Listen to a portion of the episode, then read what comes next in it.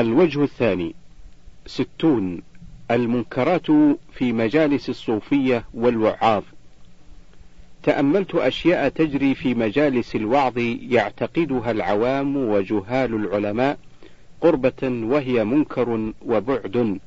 وذلك أن المقري وذلك أن المقرئ يطرب ويخرج الألحان إلى الغناء.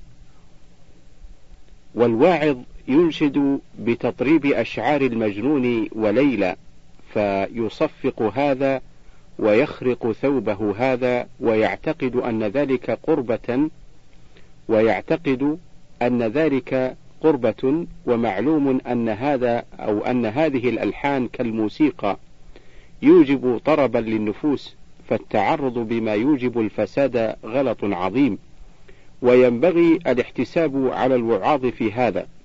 الهامش أي ينبغي للمحتسب أن يمنعهم منه وقد بطلت الآن وظيفة المحتسب.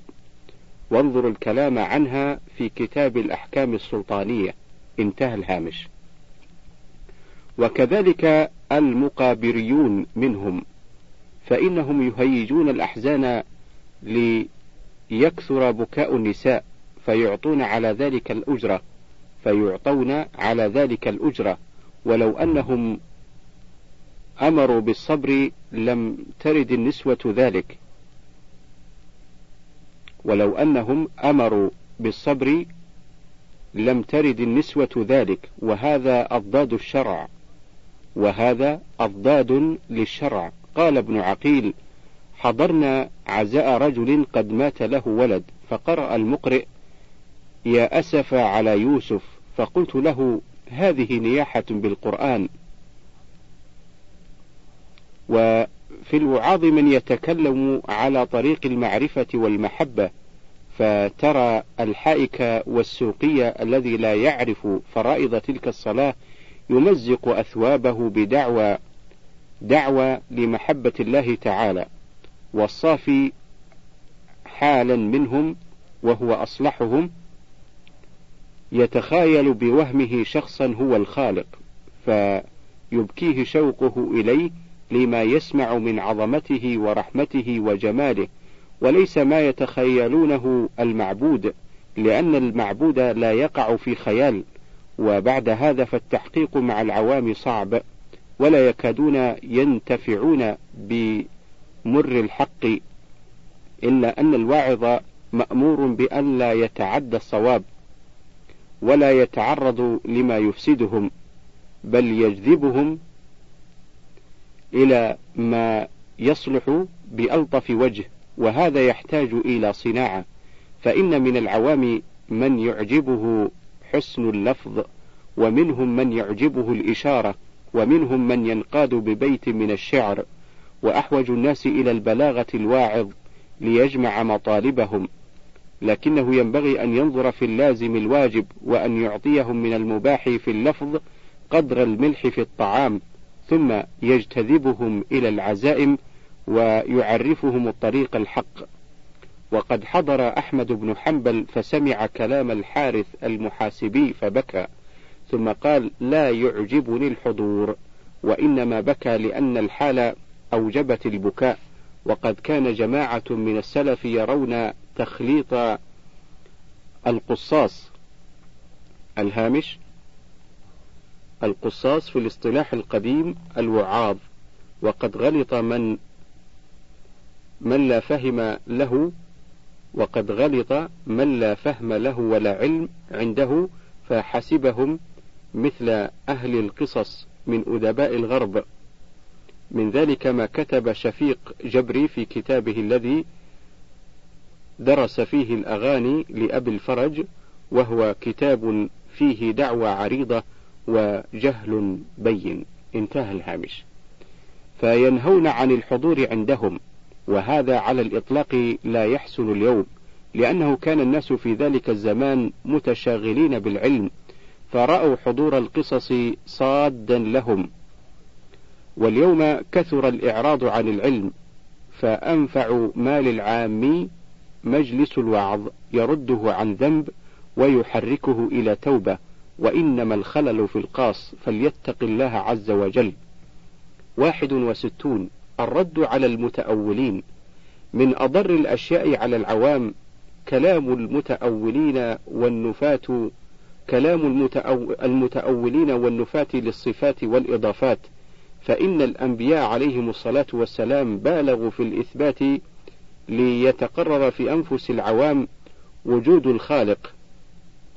فإن, فإن النفوس تأنس بالإثبات فإذا سمع العامي ما يوجب النفي طرد عن قلبه الإثبات فكان أعظم ضرر عليه وكان هذا المنزه من العلماء على زعمه وكان هذا المنزه من العلماء على زعمه مقاوما لإثبات الأنبياء عليهم الصلاة والسلام بالمحو وشارعا في إبطال ما يفتون به. وبيان هذا أن الله تعالى أخبر باستوائه على العرش فأنست النفوس إلى إثبات الإله ووجوده. قال تعالى ويبقى وجه ربك. وقال تعالى بل يداه مبسوطتان.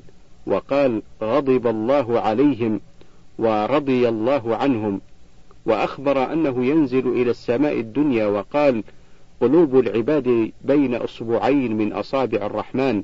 وقال كتب التوراة بيده وكتب كتابا فهو عنده فوق العرش إلى غير ذلك مما يطول ذكره.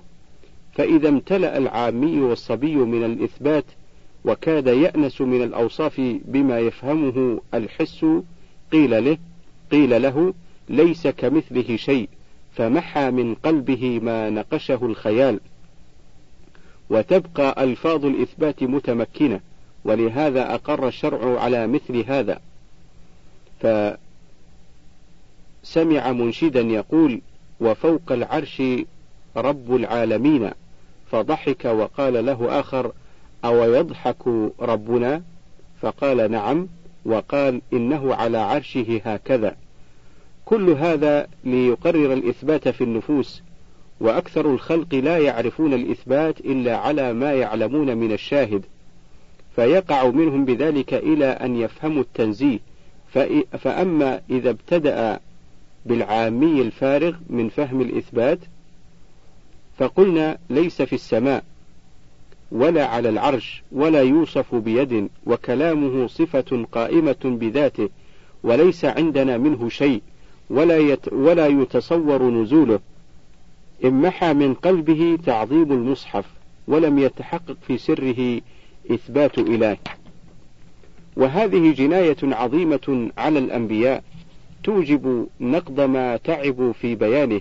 ولا يجوز لعالم أن يأتي إلى عقيدة عامي قد أنس بالإثبات فيه فيهوشها أو فيشوهها فإنه يفسده ويصعب صلاحه. فأما العالم فإنا قد أمناه لأنه لا يخفى عليه استحالة تجدد صفة الله تعالى وأنه لا يجوز أن يكون استوى كما يعلم ولا يجوز أن يكون محمولا ولا أن يوصف بملاصقة ومس ولا أن ينتقل ولا يخفى عليه أن المراد بتقليب القلوب بين الصبعين الإعلام بالتحكم في القلوب. فإن ما يدبره الإنسان بين أصبعين هو متحكم فيه إلى الغاية ولا يحتاج إلى تأويل ولا يحتاج إلى تأويل من قال الأصبع الأثر الحسن. فالقلوب بين أثرين من آثار الربوبية وهما الإقامة والإزاغة ولا إلى تأويل من قال يداه نعمتان. لأنه إذا فهم أن المقصود الإثبات وقد حدثنا لأنه إذا فهم أن المقصود الإثبات وقد حدثنا بما نعقل وضربت لنا الأمثال بما نعلم وقد ثبت عندنا بالأصل المقطوع به أنه لا يجوز عليه ما يعرفه الحس علمنا المقصود بذكر ذلك. وأصلح ما نقول للعوام أمروا هذه الأشياء كما جاءت ولا تتعرضوا لتأويلها وكل ذلك يقصد به حفظ الإثبات. وهذا الذي قصده السلف وكان أحمد يمنع من أن يقال لفظي بالقرآن مخلوق لفظي بالقرآن مخلوق أو غير مخلوق كل ذلك ليحمل على الاتباع وتبقى ألفاظ الإثبات على حالها. وأجهل الناس من جاء إلى ما قصد النبي صلى الله عليه وسلم تعظيمه فأضعف في النفوس قوى التعظيم. قال النبي صلى الله عليه وسلم لا تسافروا بالقرآن إلى أرض العدو يشير إلى المصحف. ومنع الشافعي أن يحمله المحدث بعلاقته تعظيما له. فإذا جاء متحذلق فقال الكلام صفة قائمة بذات المتكلم فمعنى قوله هذا أن ما هنا أن ما ها هنا شيء يحترم فهذا قد ضاد بما أتى به مقصود الشرع. وينبغي أن يفهم أوضاع الشرع ومقاصد الأنبياء عليهم الصلاة والسلام وقد منعوا من كشف ما قد قنع الشرع. فنهى رسول الله صلى الله عليه وسلم عن الكلام في القدر ونهى عن الاختلاف لأن, لأن هذه الأشياء تخرج إلى ما يؤذي. فإن الباحث عن القدر إذا بلغ فهمه إلى أن يقول قضى وعاقب تزلزل إيمانه بالعدل. وإن قال لم يقدر ولم يقضي تزلزل إيمانه بالقدرة والملك. فكان الأولى ترك الخوض في هذه الأشياء ولعل قائلا يقول هذا منع لنا هذا منع لنا عن الاطلاع على الحقائق وأمر بالوقوف مع التقليد. فأقول لا إنما أعلمك أن المراد منك الإيمان بالجمل وما أمرت بالتنقير مع أن قوى فهمك تعجز عن إدراك الحقائق. فإن الخليل عليه الصلاة والسلام قال فإن الخليل عليه الصلاة والسلام قال أرني كيف تحيي فأراه ميتا حي ولم يره كيف أحياه. فإن الخليل عليه الصلاة والسلام قال أرني كيف تحيي فأراه ميتا حيا. ولم يره كيف أحياه لأن قواه تعجز عن إدراك ذلك. وقد كان النبي صلى الله عليه وسلم الذي بعث ليبين للناس ما نزل ما نزل إليهم يقنع من الناس بنفس الإقرار واعتقاد الجمل.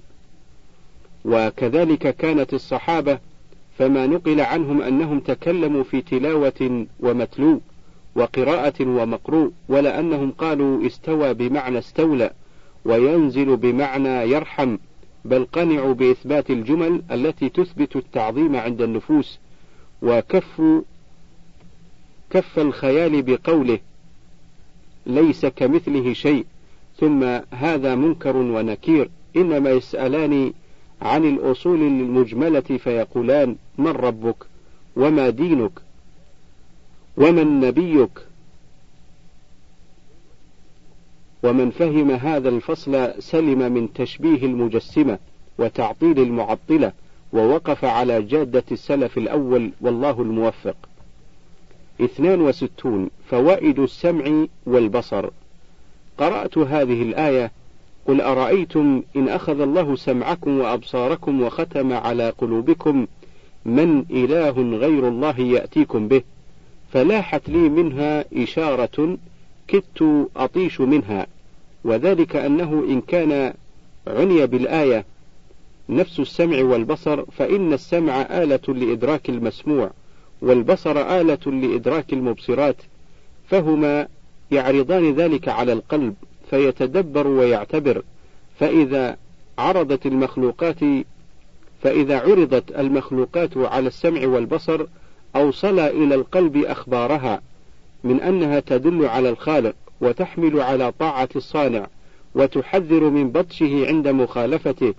وإن عني معنى السمع والبصر فكذلك يكون بذهولهما عن حقائق ما أدرك شغلا بالهوى. فيعاقب الإنسان بسلب معاني تلك الآلات فيرى وكأنه ما رأى ويسمع وكأنه ما سمع. والقلب ذاهل عما يتأذى به لا يدري ما يراد به. لا يؤثر عنده أن يبلى ولا تنفعه موعظة تجلى ولا يدري أين هو ولا المراد منه ولا إلى أي ولا إلى أين يحمل. وإنما يلاحظ بالطبع مصالح عاجلته ولا يتفكر في خسران آجلته لا يعتبر برفيقه ولا يتعظ بصديقه. ولا يتزود لطريقه كما قال الشاعر الناس في غفلة والموت يوقظهم وما يفيقون حتى ينفد العمر. يشيعون أهاليهم بجمعهم وينظرون إلى ما فيه قد قبروا ويرجعون إلى أحلام غفلتهم كأنهم ما رأوا شيئا ولا نظروا. وهذه حالة أكثر الناس فنعوذ بالله من سلب فوائد الآلات فإنها أقبح الحالات. ثلاثة وستون في العشق. نظرت فيما تكلم به الحكماء في العشق وأسبابه وأدويته وصنفت في ذلك كتابا سميته بذم الهوى وذكرت فيه عن الحكماء أنهم قالوا سبب العشق حركة نفس فارغة. وأنهم اختلفوا فقال قوم منهم لا يعرض العشق إلا لظراف الناس. وقال آخرون بل لأهل الغفلة منهم عن تأمل الحقائق إلا أنه خطر لي بعد ذلك معنى عجيب أشرحه ها هنا وهو أنه لا يتمكن العشق إلا مع واقف جامد. فأما أرباب صعود الهمم فإنها كل فإنها كلما تخايلت ما توجبه المحبة فلاحت عيوبه لها إما بالفكر فيه أو بالمخالطة له تسلت وتعلقت بمطلوب آخر فلا يقف على درجة العشق الموجب للتمسك بتلك الصورة العامي عن عيوبها. إلا فلا يقف على درجة العشق الموجب للتمسك بتلك الصورة العام عن عيوبها إلا جامد واقف. وأما أرباب الأنفة من النقائص فإنهم أبدا في الترقي لا يصدهم صاد. فإذا علقت الطباع أو فإذا علقت الطباع محبة شخص لم يبلغوا أو لم يبلغوا مرتبة لم يبلغوا مرتبة العشق المستأثر بل ربما مالوا ميلا شديدا. أما في البداية لقلة التفكر أو لقلة المخالطة والاطلاع على العيوب وإما لتشتت بعض الخلال الممدوحة بالنفوس من جهة مناسبة من جهة مناسبة وقعت بين الشخصين كالظريف مع الظريف والفطن مع الفطن فيوجب ذلك المحبة فأما العشق فلا فهم أبدا في السير. فلا يوقف وابل الطبع يتبع حاد الفهم.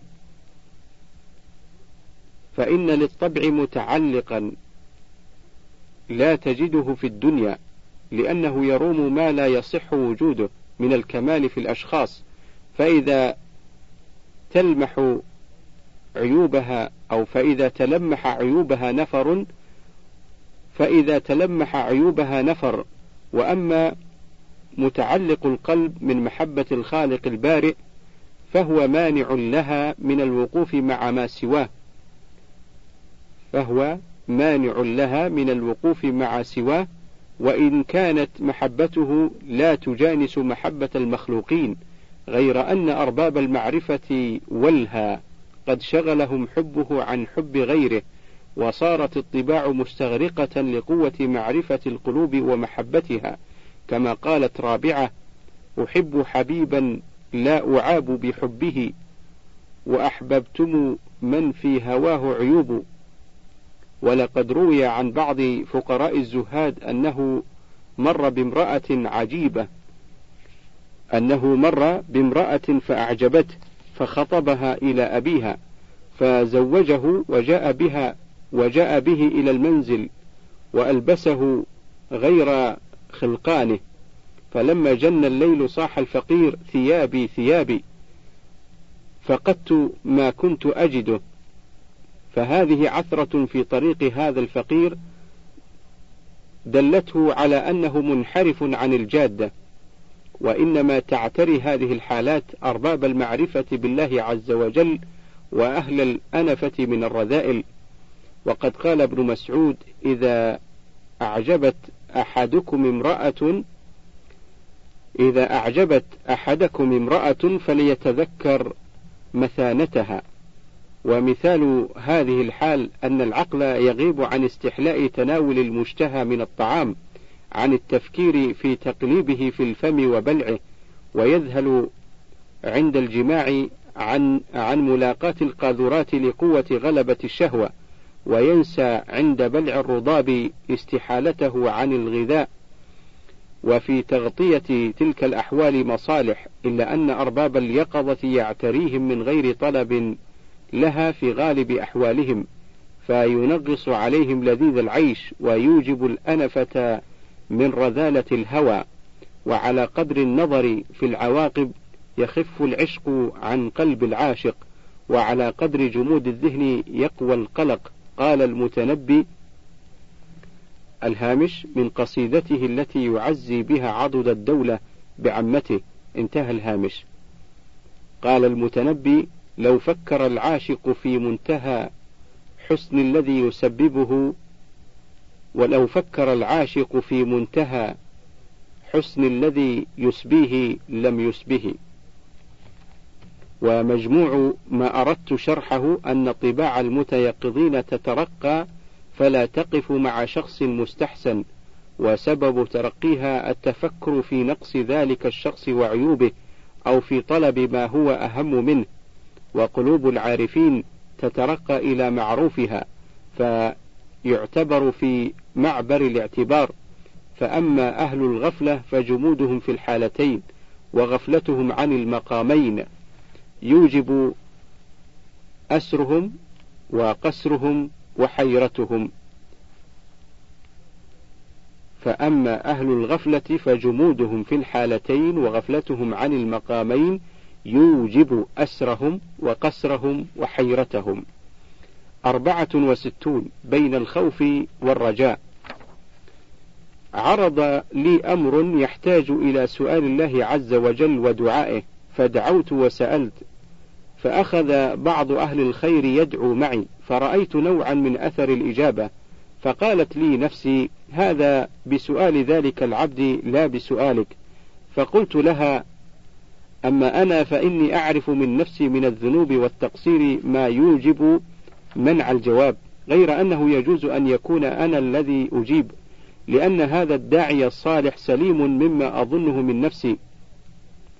إذ معي انكسار تقصيري ومعه الفرح بمعاملته وربما كان الاعتراف بالتقصير أنجح في الحوائج على أنني أنا وهو على أنني أنا وهو نطلب من الفضل لا بأعمالنا. فإذا وقفت أنا على قدم الانكسار معترفا بذنوبي وقلت أعطوني بفضلكم فما لي في سؤالي شيء أمت به وربما تلمح ذاك وربما تلمح ذاك حسن عمله وكان صادا له. فلا تكسريني أيتها النفس فيكفيني كسر علمي بي لي ومعي من العلم الموجب للأدب والاعتراف بالتقصير وشدة الفقر إلى ما سألت ويقيني بفضل المطلوب عنه ما ليس مع ذلك العابد. فبارك الله في عبادته فربما كان اعترافي بتقصيري أوفى. خمسة وستون. اختلاف الأفهام. قرأت من غرائب العلم وعجائب الحكم على بعض من يدعي العلم فرأيته يتلوى من سماع ذلك ولا يطلع على غوره ولا يشرئب إلى ما يأتي. فصدفت عن إسماعه شيئا آخر وقلت إنما يصلح مثل هذا لذي لب يتلقاه تلقي العطشان الماء. ثم أخذت من هذا إشارة هي أن لو كان هذا يفهم ما جرى ومدحني لحسن ما صنع لحسن ما صنعت لعظم قدره عندي. ولا, أرى ولا أريته محاسن مجموعاتي وكلامي ولكنه لما لم أره أهلا صرفتها عنه وصدفت بنظري إليه. وكانت الإشارة أن الله عز وجل قد صنف هذه المخلوقات فأحسن التركيب وأحكم الترتيب ثم عرضها على الألباب. فأي لب أوغل في النظر مدح على قدر فهمه فأحبه المصنف. وكذلك أنزل القرآن يحتوي على على عجائب الحكم فمن فتشه بيد الفهم وحادثه في خلو الفكر استجلب رضا المتكلم به وحظي الزلفى لديه ومن كان ذهنه مستغرق الفهم بالحسيات صرف عن ذلك المقام. قال الله عز وجل سأصرف عن آياتي الذين يتكبرون في الأرض بغير الحق. ستة وستون زيادة عمر المؤمن زيادة عمر المؤمن خير. دعوت يوما فقلت اللهم بلغني آمالي من العلم والعمل وأطل عمري لأبلغ ما أحب من ذلك. فعارضني وسواس من إبليس فقال ثم ماذا؟ أليس الموت؟ فما الذي ينفع طول الحياة؟ فقلت له يا أبلة لو فهمت ما تحت سؤالي علمت أنه ليس بعبث أليس في كل يوم يزيد علمي ومعرفتي؟ فتكثر ثمار غرسي يوم حصادي؟ أفيسرني أنني مت منذ عشرين سنة؟ لا والله لأني ما كنت أعرف الله تعالى معرفتي به اليوم. وكل ذلك ثمرة الحياة التي فيها اجتنيت أدلة الوحدانية. وارتقيت عن حضيض التقليد إلى يفاع البصيرة واطلعت على علوم زاد بها قدري وتجوهرت بها نفسي ثم زاد غرسي لآخرتي وقويت تجارتي في إنقاذ المباضعين من المتعلمين.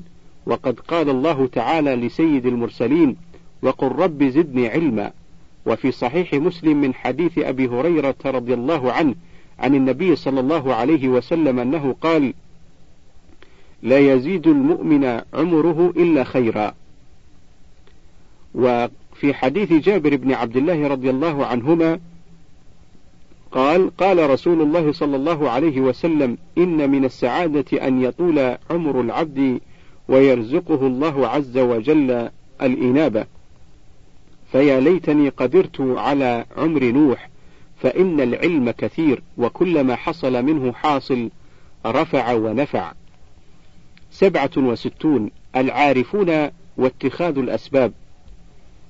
قلوب العارفين يغار عليها أو يغار عليها من الأسباب وإن كانت لا تساكنها. لأنها لما انفردت لمعرفتها انفرد لها بتولي أمورها. فإذا عرضت بالأسباب محي أثر الأسباب.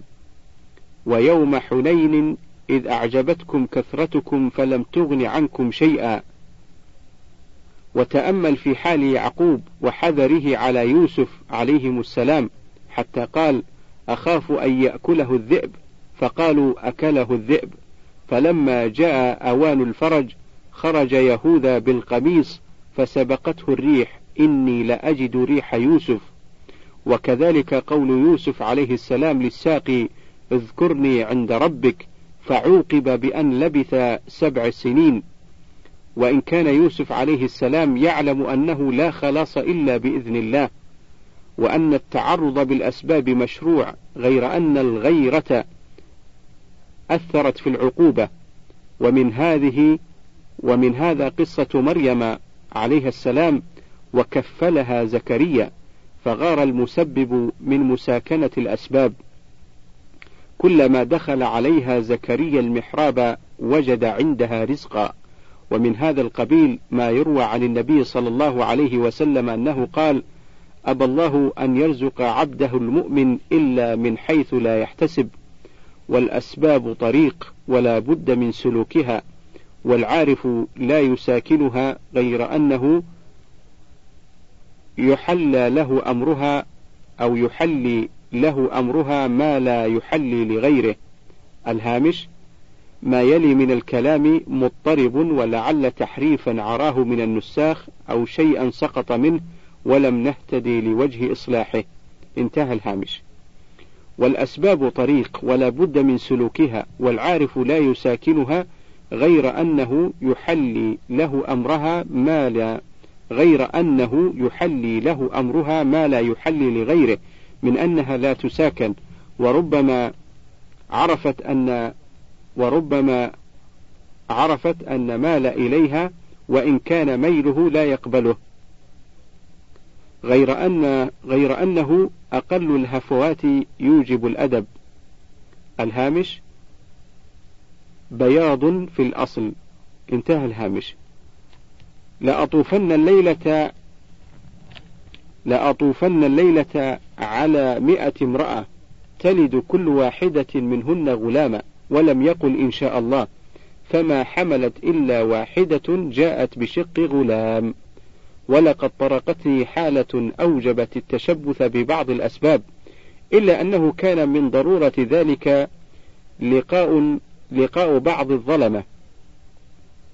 ومداراته بكلمة فبين أنا أفكر في تلك الحال دخل علي قارئ فاستفتح فتفاءلت بما يقرأ فقرأ ولا تركنوا إلى الذين ظلموا فتمسكم النار وما لكم من دون الله من أولياء ثم لا تنصرون.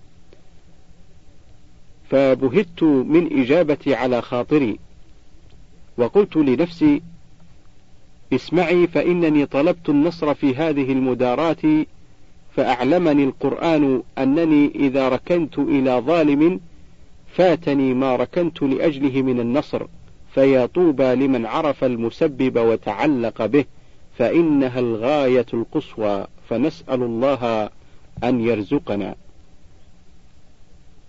ثمانية وستون. درجات قوة الإيمان.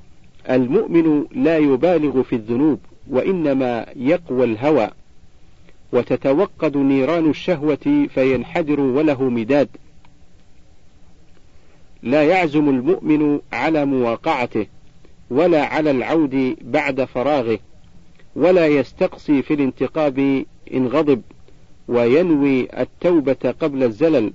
وتأمل إخوة يوسف عليه عليهم السلام فإنهم عزموا على التوبة قبل إبعاد يوسف فقالوا اقتلوا يوسف. ثم زاد ذلك تعظيما فقالوا أو اطرحوه, أو اطرحوه أرضا. ثم عزموا على الإنابة فقالوا وتكونوا من بعده قوما صالحين. فلما خرجوا به إلى الصحراء هموا بقتله بمقتضى ما في القلوب من الحسد. فقال كبيرهم لا تقتلوا يوسف وألقوه في غيابة الجب ولم يرد أن يموت بل يلتقطه بعض السيارة فأجابوا إلى ذلك. والسبب في هذه الأحوال أن الإيمان على حسب قوته فتارة يردها عن الهم عند الهم وتارة يضعف فيردها عند العزم وتارة عند بعض الفعل. فإذا غلبت الغفلة وواقع الذنب فتر الطبع فنهض الإيمان فينغص بالندم أضعاف ما التذ. تسعة وستون. إذا عظم العالم نفسه خفيت عليه أخطاؤه. أفضل الأشياء التزيد من العلم فإنه من اقتصر على ما يعلمه فظنه كافيا استبد برأيه وصار تعظيمه لنفسه مانعا له من الاستفادة. والمذاكرة تبين له خطأه والمذاكرة تبين له خطأه وربما كان معظما في النفوس فلم يتجاسر على الرد عليه فلم يتجاسر على الرد عليه. ولو أنه أظهر الاستفادة لأهديت إليه مساوئه.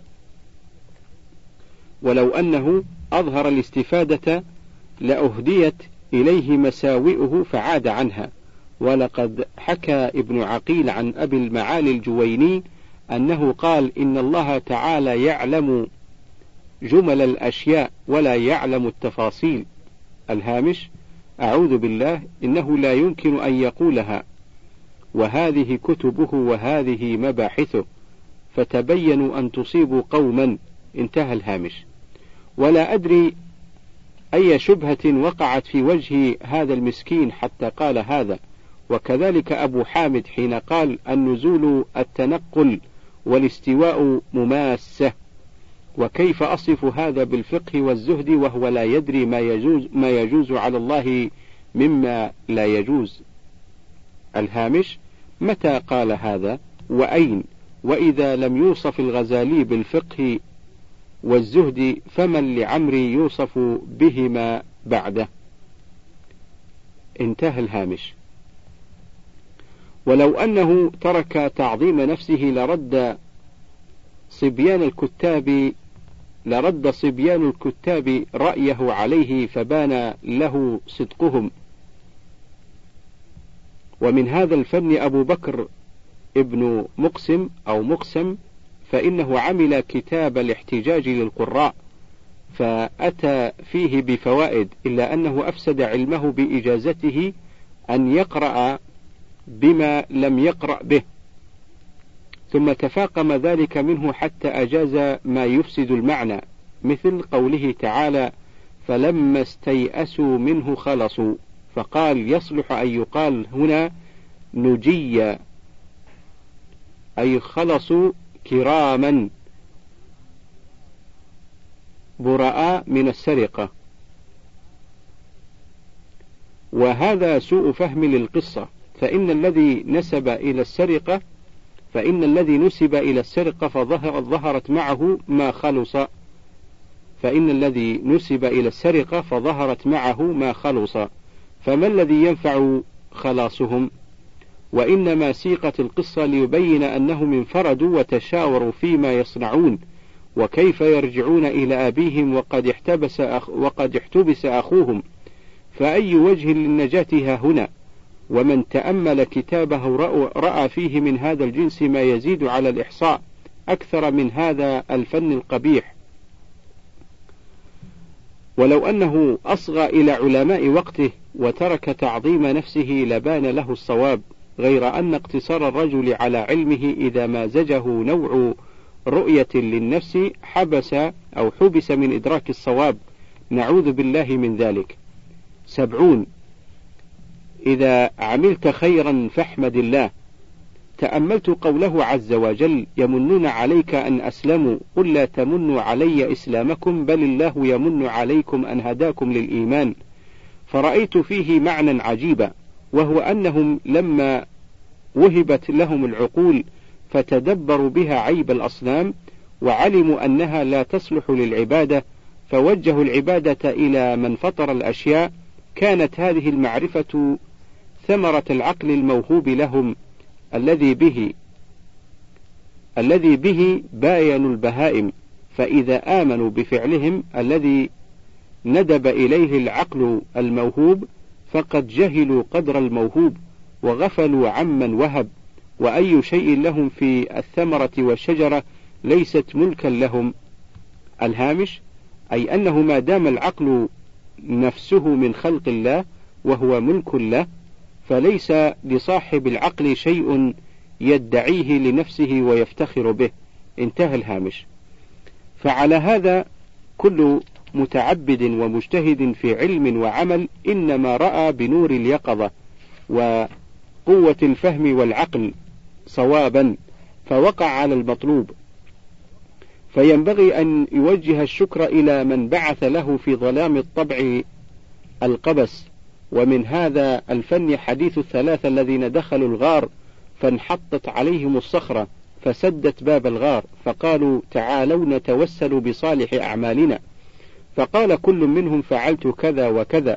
وهؤلاء إن كانوا لاحظوا نعمة الواهب للعصمة عن الخطأ فتوسلوا بإنعامه عليهم الذي أوجب تخصيصهم بتلك النعمة عن أبناء جنسهم فبه توسلوا إليه وإن كانوا لاحظوا أفعالهم فلمحوا جزاءها ظنا منهم أنهم هم الذين فعلوا فهم أهل غيبة لا حضور فهم أهل غيبة لا حضور ويكون جواب مسألتهم لقطع مننهم الدائمة ومثل هذا رؤية المتقي تقواه حتى أنه يرى أنه أفضل من كثير من الخلق وربما احتقر أهل المعاصي وربما احتقر أهل المعاصي وشمخ عليهم وهذه غفلة عن طريق السلوك ربما أخرجت.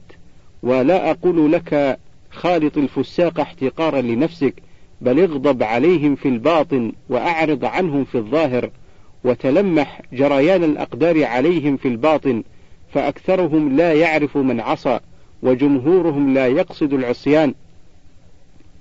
بل يريد موافقة هواه وعزيز عليه أن يعصي وفيهم من غلب عليه تلمح العفو والحلم فاحتقر ما يأتي لقوة يقينه بالعفو. وهذه كلها ليست بأعذار لهم ولكن تلمحه أنت يا صاحب التقوى. واعلم أن الحجة عليك أوفى من الحجة عليهم لأنك تعرف من تعصي وتعلم ما تأتي. بل انظر إلى تقليب القلوب بين إصبعين فربما فربما دارت الدائرة فصر فصرت المنقطع ووصل ووصل المقطوع. فربما دارت الدائرة فصرت المنقطع ووصل المقطوع. فالعجب ممن يدل بخير عمله وينسى من أنعم ووفق.